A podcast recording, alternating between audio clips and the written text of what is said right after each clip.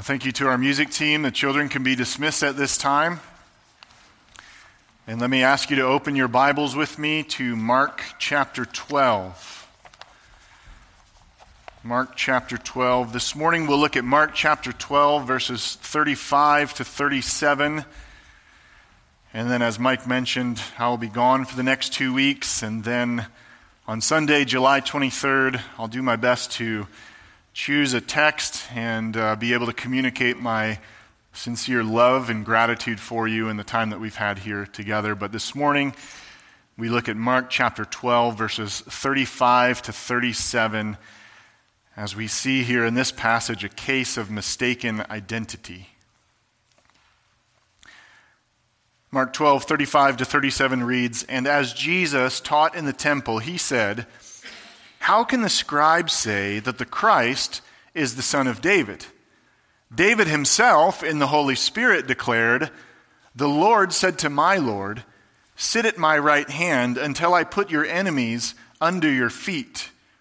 David himself calls him Lord, so how is he his son? And the great throng heard him gladly. Let's pray together. Father, as we come to your word, we ask for your help to understand it, to apply it, to meditate on it, to take it with us, to live in its reality.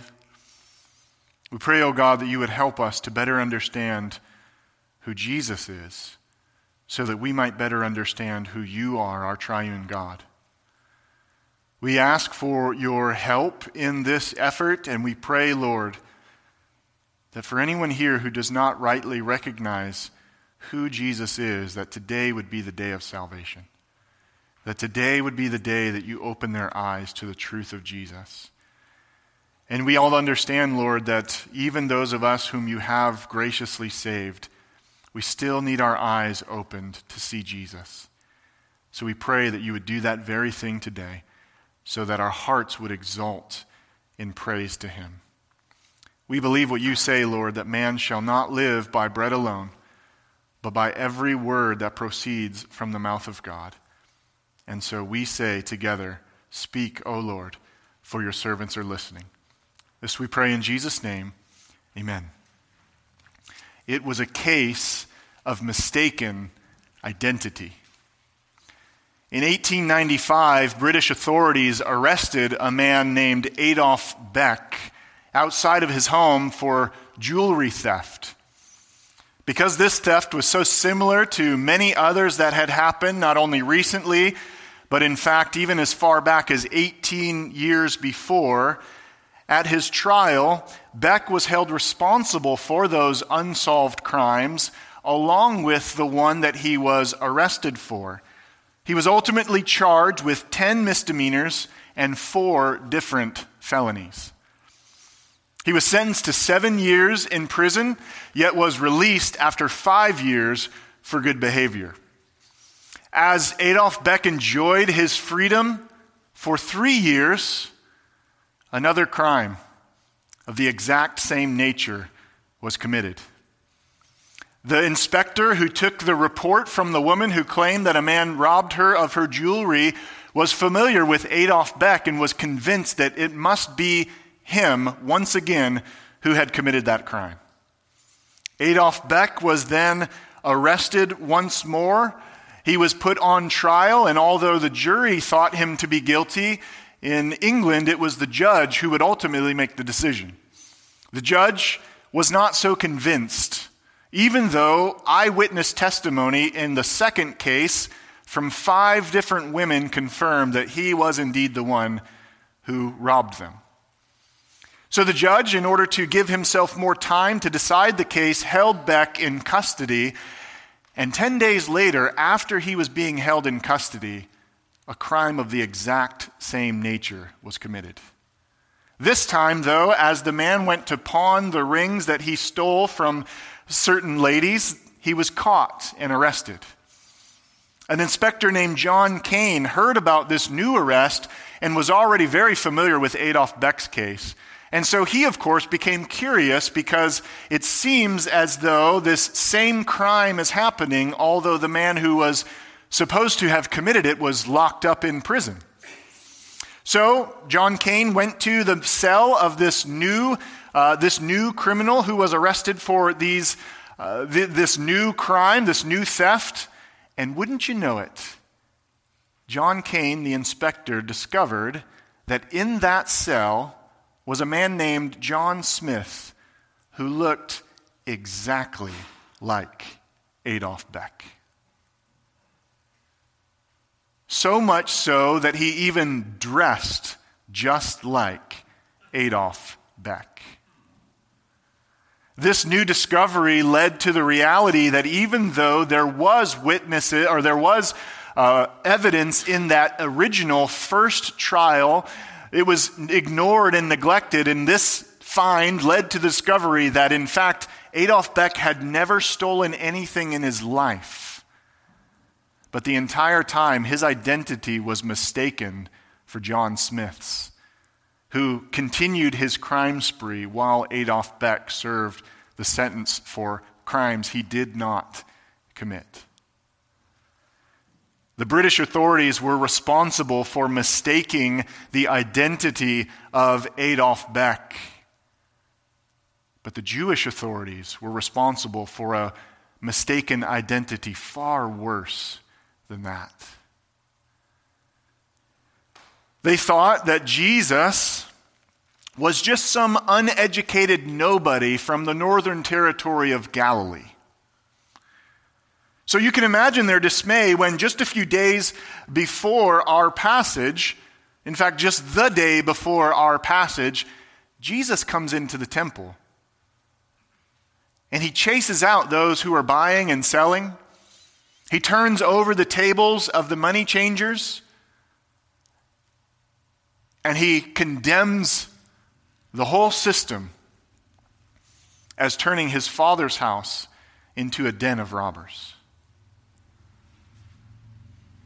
It was no surprise then, the very next day after Jesus cleared out the temple, that the authorities, the chief priests, the scribes, and the elders, the men who composed the Jewish Sanhedrin, the ruling uh, class of Israel, it was no surprise then that they confronted Jesus on the question of the authority that he had. Essentially, they said, Who gives you the right and what gives you the right to do the things that you're doing? By what authority, they asked him are you doing these things?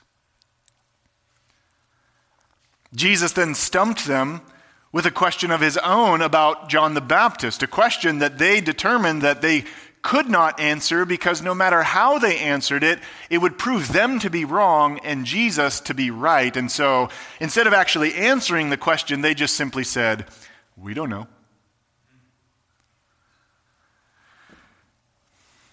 That then led Jesus to tell the parable of the tenants, which the, the religious leaders quickly understood to be about them.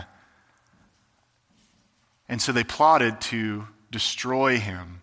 They began to plot to arrest him, just as the Pharisees and the Herodians did back when Jesus healed a man in the synagogue on the day of the Sabbath.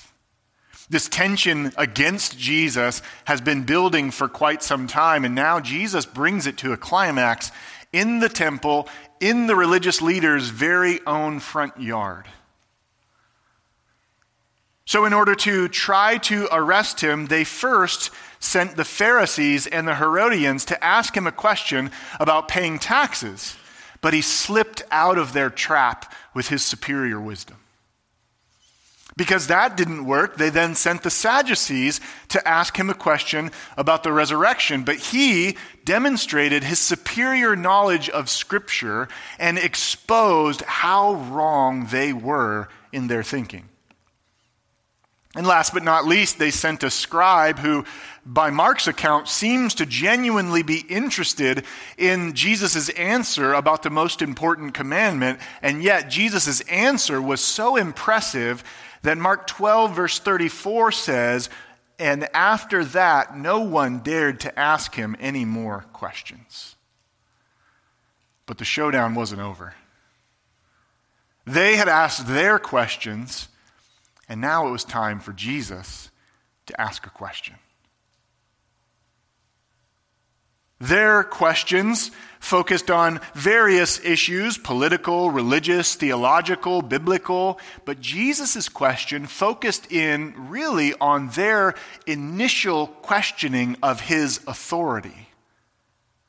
Jesus' question to them focused on one verse of one psalm and it was directed to one particular group, the scribes, who were the experts in biblical interpretation. But it wasn't a question only about how to interpret Psalm 110, verse 1. Oh, it was a question about how to interpret Psalm 110, verse 1. However, the implications of that interpretation point to something greater that actually answers their initial question about his authority. The implications of it point to the reality that Jesus is the Son of David and also the Son of God. Jesus presents a sort of riddle. That as far as Mark is concerned, no one even dared answer because it left even the scribes, even the experts, scratching their heads. Because they had built their interpretation of their, their view of the Messiah on a wrong understanding of Scripture. And it wasn't so much that it was wrong because it wasn't right. It was wrong because it was too small. It was wrong because it limited the Messiah to only being a man. But all throughout the gospel, according to Mark, Mark, even from chapter 1, verse 1, has been showing us the declaration that Jesus is a man, but Jesus is also God. And so it's in this question from Jesus, this riddle of sorts, that this morning we discover two glorious identities which belong to Jesus and make him worthy of our worship. You see, when we talk about the identity of Jesus, it's not enough to just give him one name, is it? Oh, he is the son of David but he's also the Son of God. And so I'm convinced that as we see this in Jesus' question, it's not that he's questioning their understanding so much as he's questioning the limitations of their understanding. He's not saying the Christ is not the Son of David, he's saying the Christ is more than just the Son of David. And so as we discover these realities, realities which you probably are aware of, realities which many of us, if not almost all of us, believe in, but realities that are still questioned today when you get a little phone call from someone who says they're from the Church of Jesus Christ of Latter day Saints. Or when you're, like I was a month ago, minding your own business, cutting your grass, and someone walks up your driveway and you immediately recognize them because they always wear those strange name tags. And they want to talk to you about Jesus. You see, this is not just a question of mistaken identity in Jesus' day. The reality is, Jesus' identity is still mistaken today. And so, as we discover this reality, as we look once again to the truths that Jesus is the Son of David and the Son of God, that Jesus is, as the confession says, truly man and truly God, we will be reminded of these and we will be once again grounded in the rich soil of the reality of who Jesus is. It will give us confidence, it will encourage our hearts, it will lead us to stand firm in, a, in the faith. And so let's look then at these two glorious identities that belong to Jesus. The first one we see in verse 35. It comes to us in Jesus' question about the scribe's interpretation of Psalm 110, verse 1, and it is this Jesus is the Son of David. Jesus is the Son of David. Verse 35 once again says, And as Jesus taught in the temple, he said, How can the scribes say that the Christ is the Son of David? You notice they're still in the temple. And this conversation, or this turn in the conversation, if you can call it a conversation, more like debate, disagreement, happens right on the heels of the last three questions. This is one long day, one long discussion, one long dialogue, one long debate that began with the question of Jesus' authority. And so Jesus has silenced his critics. No one knows what to say to him anymore. And so, right there, notice that Mark emphasizes where it happens. He wants to remind you where Jesus is. He's in the temple. And he wants to remind you what Jesus is doing, the very thing that he came to do all throughout his ministry, as Mark so clearly highlights, he's teaching. He's teaching on his home field, although they don't recognize it as his home field. They think it's theirs. So Jesus takes it to them right where they think they are seated in power. It's his temple. And so he's teaching them in the temple, and in his teaching, he asks them a question. And you'll notice that the question focuses in on the scribes themselves. And the reason for that, as we have already highlighted, the reason for that was because if you had a biblical interpretation question, if you had a question about the scriptures, it was the scribes that you would go to. The next passage makes it clear that the scribes dressed themselves in a certain way in order to distinguish themselves from everyone else in Israel. You knew when a scribe was coming down the road. You knew when you saw a scribe in the temple. It was almost kind of like, you know how the Catholic priests wear that little funny little tic tac thing on there? I don't know what it's called. It's bigger than a tic tac, but you know, it's maybe like Collar. There, yeah, that's, that's a fancy term, right? Collar. It's maybe like 20 tic tacs glued together or something like that. It's, it's big. It's like that. You see that in the grocery store or somewhere, and you immediately know that's a Catholic priest. That was how the scribes would dress. You would see them, you would immediately know that's a scribe. And if you had a question about the scriptures, if you were bold enough to approach the prideful scribes, then you would go to the scribes. If you really wanted to know what the Bible taught, you would go to the scribes. And so, as Jesus clearly emphasizes and teaches what the Bible really teaches, he focuses his question on the teachers of Israel. He's going straight to the top. If he can topple the interpretation of the scribes, then he topples their understanding completely. And so he asks, How is it that the scribes can say that the Christ is the son of David? That's a good question. It's a very good question. It's not a question, as the rest of this uh, emphasizes and highlights for us, it's not a question that means that the Christ, the Messiah, is not the son of David. But it's a question rather that emphasizes their understanding in that day of the Son of David. They thought that the Son of David, the Christ, would be only a man, only a human being. Let's look, uh, let's do a little flyover, if you will, of their Old Testament understanding of this. To do that, we have to start in 2 Samuel chapter 7. If you're concerned about you know, getting lost as you turn, you flip the pages of your Bible, feel free to just write these references down. We're going to hit about six of them. Just a quick flyover. I want to I want to build for you the biblical evidence for their understanding. So Jesus is not saying you're wrong that the Son of David is the Son of David, that the Christ is the Son of David. But what he wants to do is expand their view on that.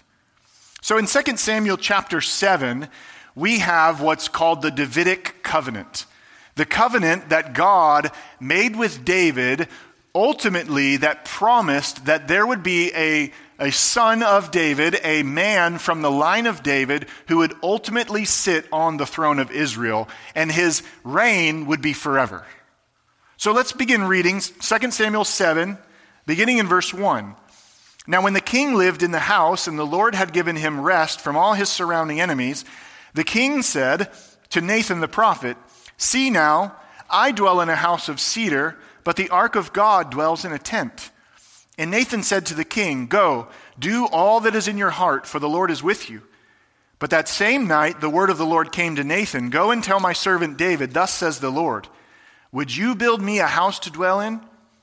I have not lived in a house since the day I brought up the people of Israel from Egypt to this day, but I have been moving about in a tent for my dwelling. In all places where I have moved with all the people of Israel, did I speak a word with any of the judges of Israel, whom I commanded to shepherd my people Israel, saying, Why have you not built me a house of cedar? Now, therefore, thus you shall say to my servant David, Thus says the Lord of hosts, I took you from the pasture, from following the sheep, that you should be prince over my people Israel. And I have been with you wherever you went and cut off all your enemies from before you. And I will make for you a great name, like the name of the great ones of the earth. And I will appoint a place for my people Israel, and will plant them, so that they may dwell in their own place and be disturbed no more. And violent men shall afflict them no more as formerly.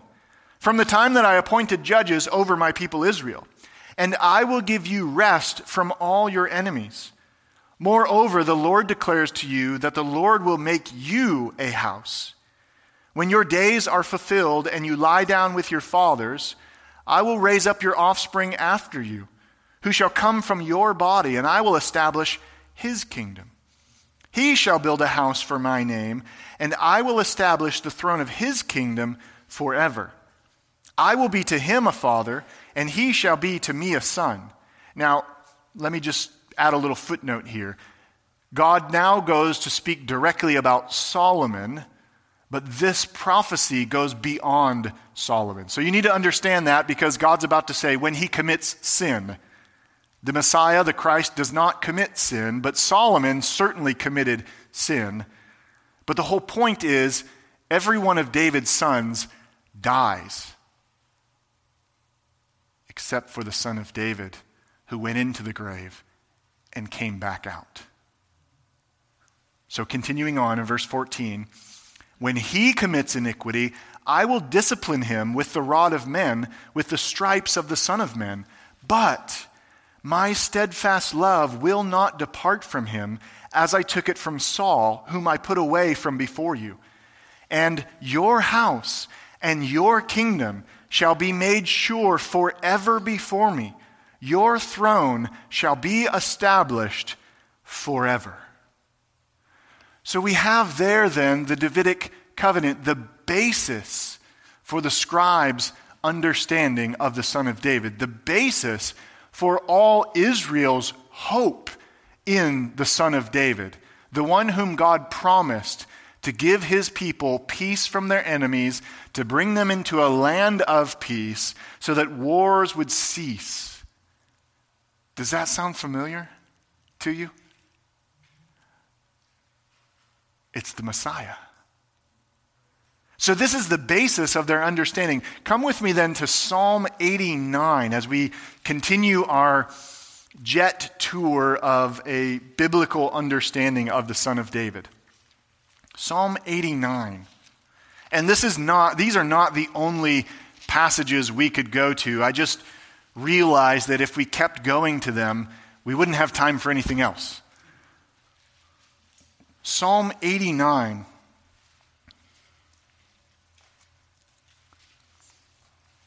Psalm 89, first look at verses 3 and 4, and then we'll drop down to verse 19. Psalm 89, 3 and 4. You have said, I have made a covenant with my chosen one. I have sworn to David, my servant, I will establish your offspring forever and build your throne for all generations. Selah. So you see the Davidic covenant and the hope of a son of David still there. Drop down to verse 19. Of old you spoke in a vision to your godly one or godly ones and said, I have granted help to one who is mighty. I have exalted one chosen from the people. I have found David my servant. With my holy oil I have anointed him, so that my hand shall be established with him, my arm also shall strengthen him. The enemy shall not outwit him. And what have we seen going on in the temple? Has the enemy outwitted him? The wicked shall not humble him. Has the enemy, has the wicked in the temple humbled him? I will crush his foes before him and strike down those who hate him. My faithfulness and my steadfast love shall be with him, and in my name shall his horn be exalted. I will set his hand on the sea and his right hand on the rivers. He shall cry to me, You are my Father, my God, and the rock of my salvation. And I will make him the firstborn, the highest of the kings of the earth. My steadfast love I will keep for him forever, and my covenant will stand firm for him. Now go to Psalm 132.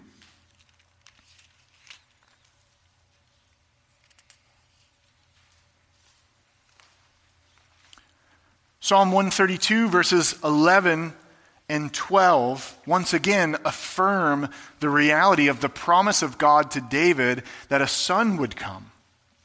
Psalm 132, 11 and 12. The Lord swore to David a sure oath from which he will not turn back. One of the sons of your body I will set on your throne. If your sons keep my covenant and my testimonies that I shall teach them, their sons also forever shall sit on your throne. A son from David's own body and yet, the stipulation is that the sons must keep his covenant, God's covenant, and keep his testimonies. And that's how God would ensure that he would be on the throne and that everyone after him would also reign with him. Does that sound familiar? Who is the only son of David that has kept the testimonies of God? Jesus. Go with me to Isaiah chapter 11. We're, we're beginning to get into the prophets now and their interpretation of this. We're almost done.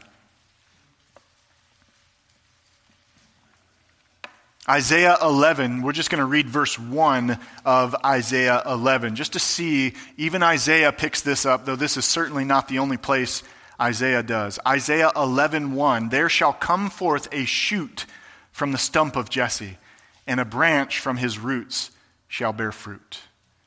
Now, how do you end up with a stump of a tree? The tree gets cut down, right? So the prophet is saying, from that cut down stump, a shoot will pop out. Who does that sound like? Jesus. Now go with me to Jeremiah, and this will be the last prophet that we're in.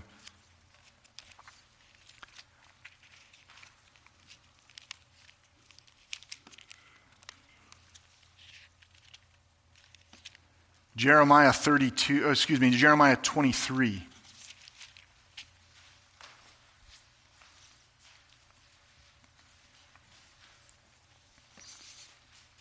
Jeremiah 23, verse 5. Behold, the days are coming, declares the Lord, when I will raise up for David a righteous branch, and he shall reign as king and deal wisely and shall execute justice and righteousness in the land. Then go to Jeremiah 33. This will be our last passage. Are you seeing why it was that the scribes said that the Christ was the son of David? Because that's what the Bible says. Jeremiah 33, beginning in verse 14. Jeremiah 33, beginning in verse 14 Behold, the days are coming, declares the Lord, when I will fulfill the promise I made to the house of Israel and the house of Judah. In those days and at that time, I will cause a righteous branch to spring up for David, and he shall execute justice and righteousness in the land. In those days, Judah will be saved, and Jerusalem will dwell securely. And this is the name by which it will be called the Lord is our righteousness. For thus says the Lord David shall never lack a man to sit on the throne of the house of Israel, and the Levitical priest shall never lack a man in my presence to offer burnt offerings, to burn grain offerings, and to make sacrifices forever. The word of the Lord came to Jeremiah Thus says the Lord If you can break my covenant with the day and my covenant with the night, so that day and night will not come at their appointed time, then also my covenant with David my servant may be broken, so that he shall not have a son to reign on his throne, and my covenant with the Levitical priests my ministers. In other words, if you can make the sun stop coming up and going back down, then I'll break my covenant with David. Which is a poetic way of saying, I've promised it, I'm going to do it. So, back to this interaction with Jesus and the scribes in Mark chapter 12. You can see then why it's a good question, and you can see then why they taught that the Messiah, the Christ, would be a man from the body of David, a son to sit on David's throne, right? It makes perfect sense. But what they failed to understand is that in order for that promise to be fulfilled, and in order for the Son of David to do everything that God intended for him to do, he had to be more than a man. Because what had happened to every other son of David? They died. So, how can a sinner who dies sit on the throne forever? He can't. That's why you need a sinless son of David who died and got back up. So Jesus is taking them to task on their interpretation of Scripture. What the scribes said about the Christ was biblical, it just wasn't biblical enough. The Christ really is the Son of David, but he's, he's more than just the Son of David. He's not only the son of David, he's the very son of God. And that is the point that Jesus is trying to get across to them. That even though they have opposed him, even though they've questioned his authority, even though they have mistaken his identity, he's gracious and he's merciful to give them yet another opportunity to recognize him, just like blind Bartimaeus, and say, Son of David, have mercy on me, and then to get up and to follow him. So the first glorious reality about the identity of Jesus is that Jesus is the Son of God. And the second is in the rest of Jesus' questions. Verses 36 to 37, we see that Jesus is the Son of David, but Jesus is also the Son of God. Jesus is the Son of God. Notice, in order to defend his position and in order to get on the scribes' playing field, Jesus quotes the scriptures.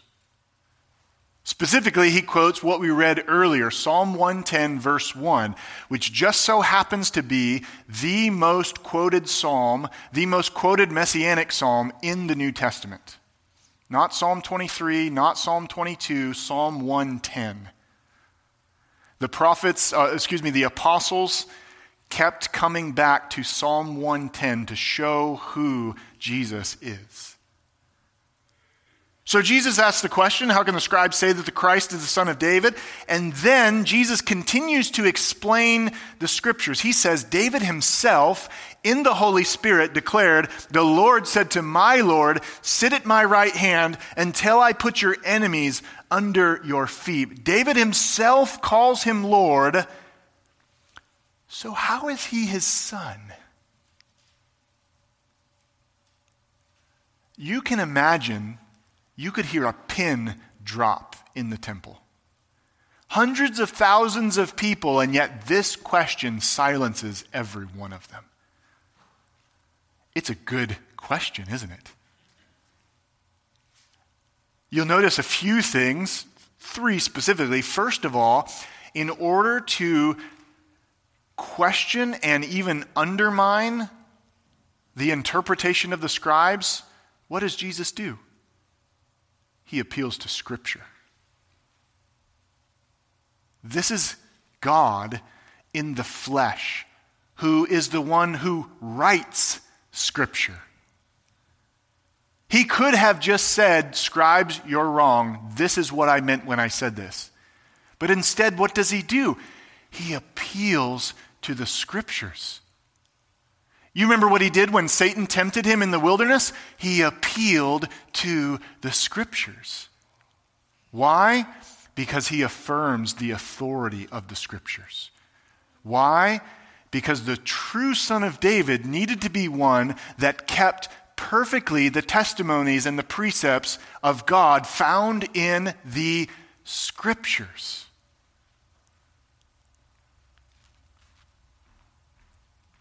Had he not appealed to the Scriptures, then that would have given them evidence to know he was not the Son of David, and he was certainly not the Christ. But instead, he appeals to the authority of the Scriptures. Not only does he appeal to the authority of the scriptures by citing the scriptures, but he also affirms the, the uh, inspiration of the scriptures. Notice he says, who does, he, who does he credit with writing Psalm 110, even though you'll read various commentaries and they'll say, well, Psalms of David weren't really written by David, it's a category of a psalm. But what does Jesus say? Jesus says, David wrote it. Mic drop. Say, sorry, smart people with a bunch of letters after your name, Jesus disagrees with your interpretation that the Psalms were not written by David. So Jesus affirms the human writer, David, but notice what he says about David. How does David say what he says in Psalm 110? He says it in or by the Holy Spirit. It's not as though the Holy Spirit sort of entered into the body of David and took him over, and David became a, a, robot, and his, his hand started moving with a pen all by itself. No, it's that the Holy Spirit was already in David as the anointed king, and the Holy Spirit carried him along and led him and used his personality and used his words to write divine inspired scripture. And do you know who knew that? David knew that. 2 Samuel chapter 23 verse 2, David's some of David's last words, David affirms this. He says, "The spirit of the Lord speaks by me. His word is on my tongue." Now someone comes around saying that today and we've got some problems. We say, uh, yeah, right, buddy. Unless you're reading this, you can take a hike. I got something better. But David says, fully acknowledging the reality that he knew he was an author of Scripture. He knew that what he was writing was not just from him, but was the words of the Holy Spirit himself. And Peter affirms this when he defines for us inspiration in 2 Peter chapter 1. He says there in verses 20 and 21, 2 Peter 1 20 and 21, that no prophecy of Scripture comes from someone's own interpretation. For no prophecy was ever produced by the will of man, but men spoke from God as they were carried along by the Holy Spirit.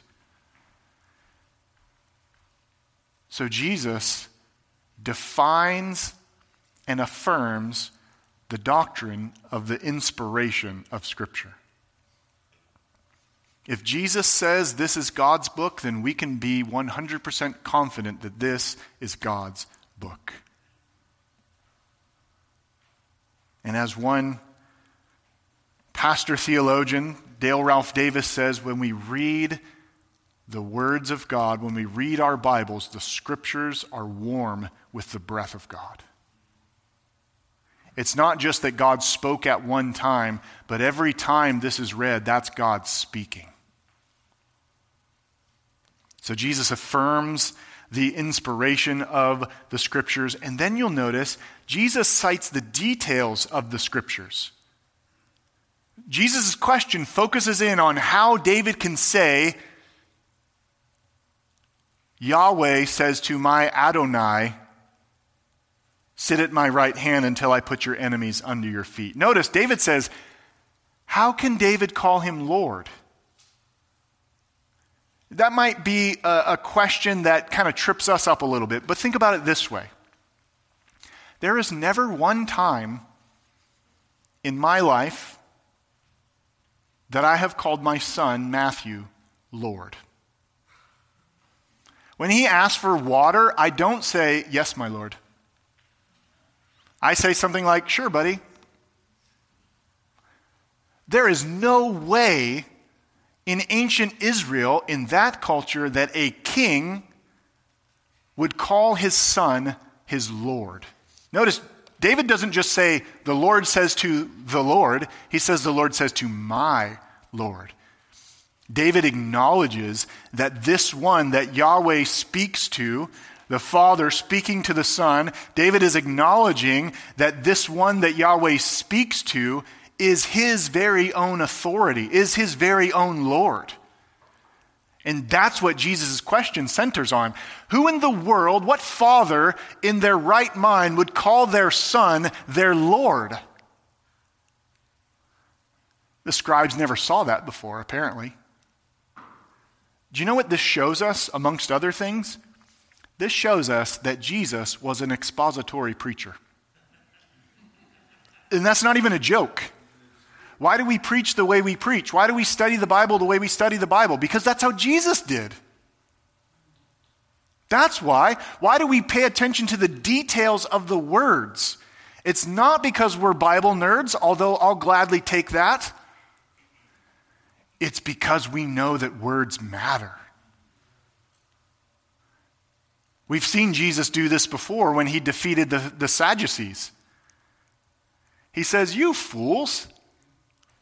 The Lord doesn't say, I used to be the God of Abraham and the God of Isaac and the God of Jacob. He says, I am the God of Abraham, the God of Isaac, and the God of Jacob. And once again, Jesus bases his argument on the text of Scripture and the details that that text shows. And it's such a good question that no one can answer it. I have to wonder if that scribe that Jesus was just talking with might have left, been left scratching his head, going, huh, how come I never saw that? What is Jesus doing?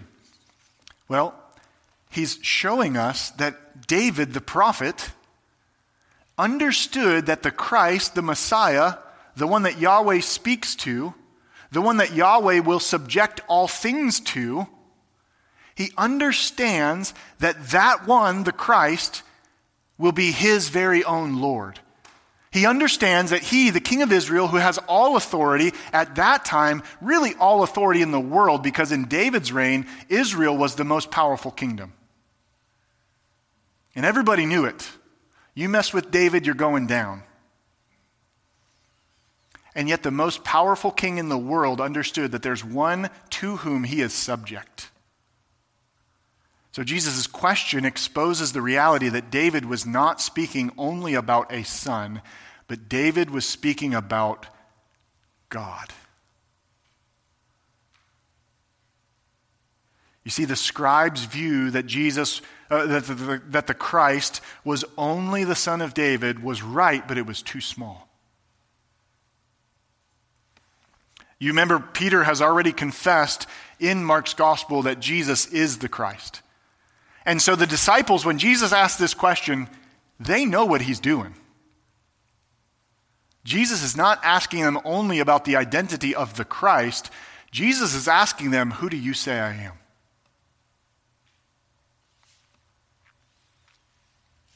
and if I'm anything less than God, why does David call me his Lord?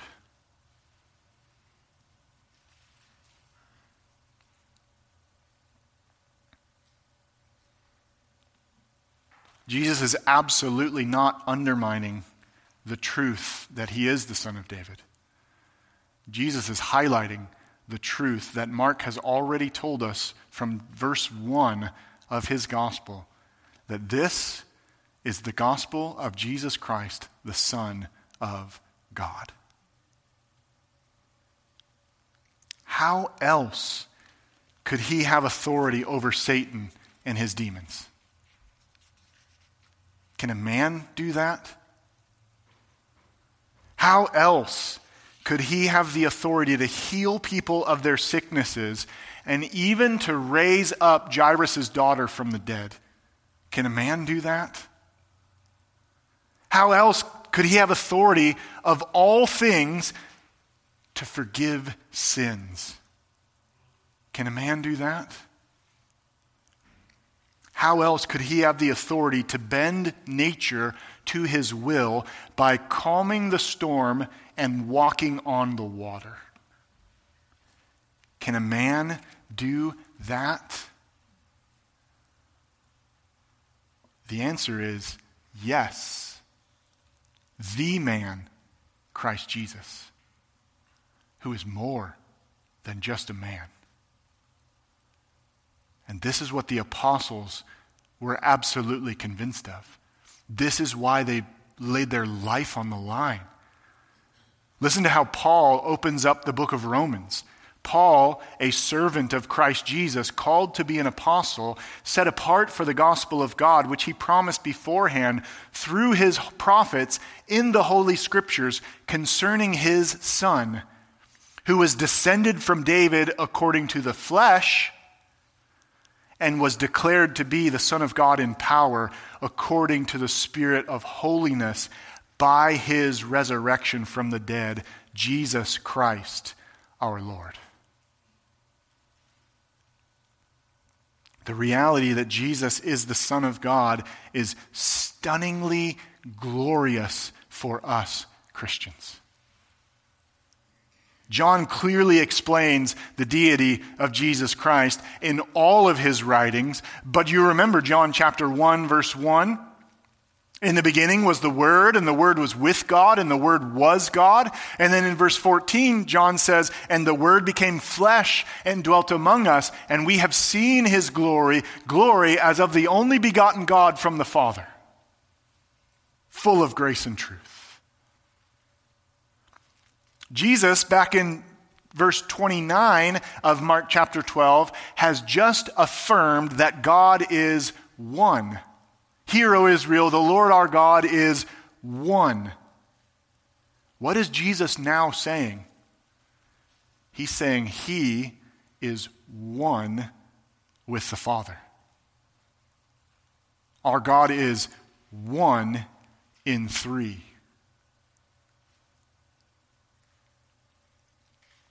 But John also tells us something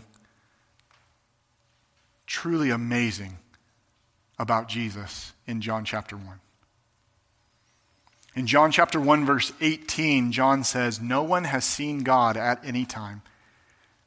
The only begotten God, who is in the bosom of the Father, he has explained him. The only begotten God in the bosom or in the side of the Father.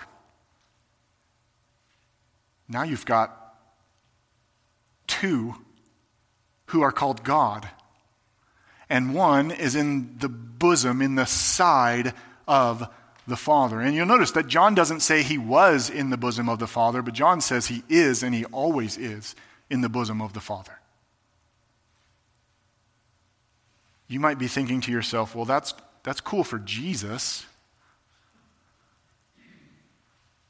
But, Christian, here's one of a million plus reasons why that's such good news. Because if you're a Christian, then who are you in? You're in Jesus. And if Jesus is in the bosom of the Father and you're in Jesus, Where are you? In Jesus, safely tucked into the bosom of the Father. And this is what John means in 1 John 1 3 when he says, That which we have seen and heard, we proclaim also to you, so that you too may have fellowship with us. And indeed, our fellowship is with the Father and with his Son, Jesus Christ. The reality that Jesus is the Son of God means that Jesus is God, means that Jesus is in the Father means that Jesus has fellowship with the Father. And the reality of what happens to you when you repent of your sins and you believe the gospel of Jesus Christ is that you are now in that very same fellowship.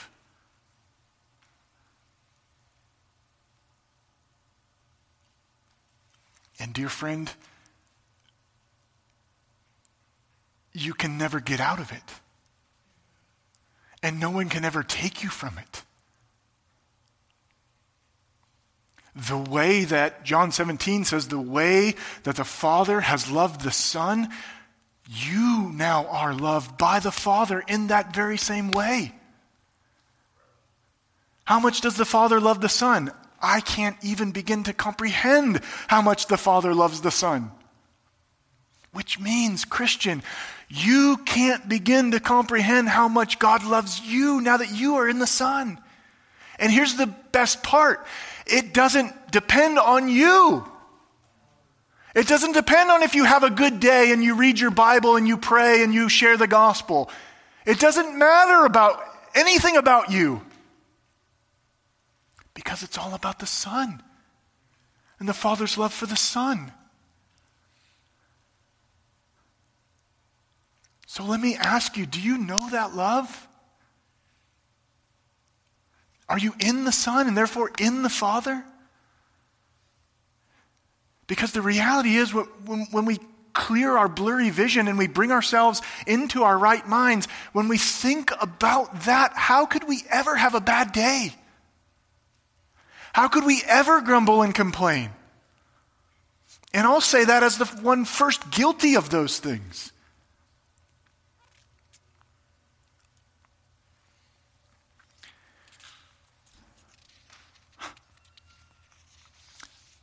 So Jesus teaches in his question, he teaches that he certainly is the son of David, but he teaches that it's even better than that. Jesus is the sovereign king and ruler of all, but it's even better than that. He's also the gracious and merciful Savior that would have you even now if you would come to him. He would have had the scribes even then if they would have come to him. The Pharisees, the Sadducees, anyone, even then, if they would come to him. And by his grace, we know that later on, some of them did.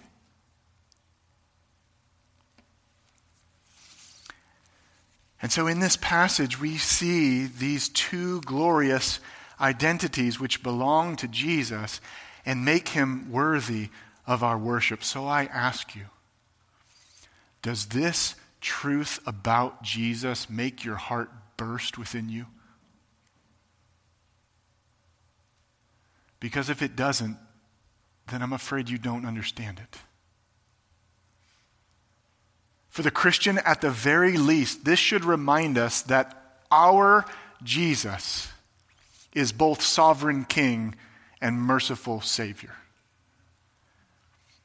And for the non Christian, this informs us, this, this informs you, that the one whom you are rejecting is the sovereign king and yet gracious Savior. And it tells you that even now, if you would just lay down your arms, if you would just repent of your sin, if you would just stop trying to live for yourself, by yourself, in your own way, that the Lord Jesus Christ would open his arms wide to you. The very same one who says, Come to me, all who are weary, and I will give you rest. He's the only one who can give you rest, friend. So rest. Stop fighting and rest.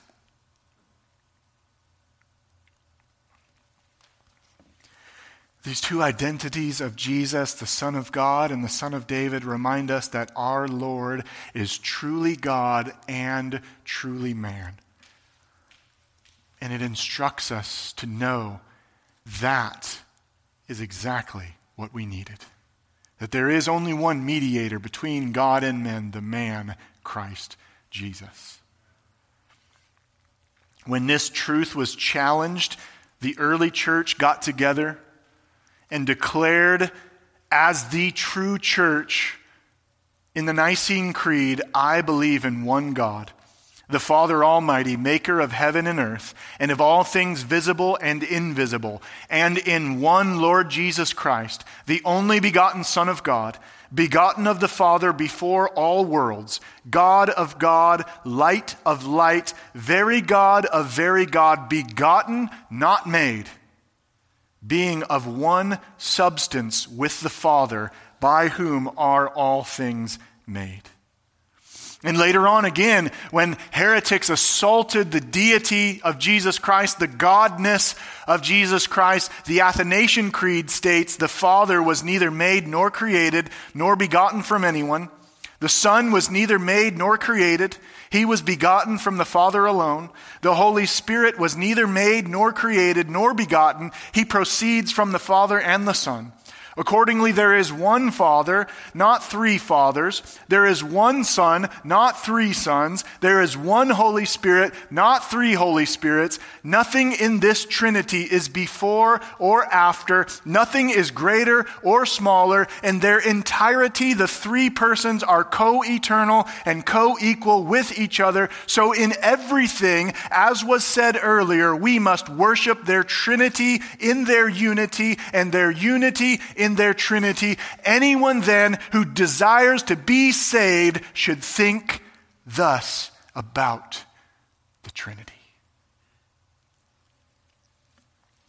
Jesus is both the Son of David, a man from the body of David to sit on the throne of David, and he is the Son of God, the second person of the Trinity who took on flesh for us. And this is the Jesus whom we remember at the Lord's table.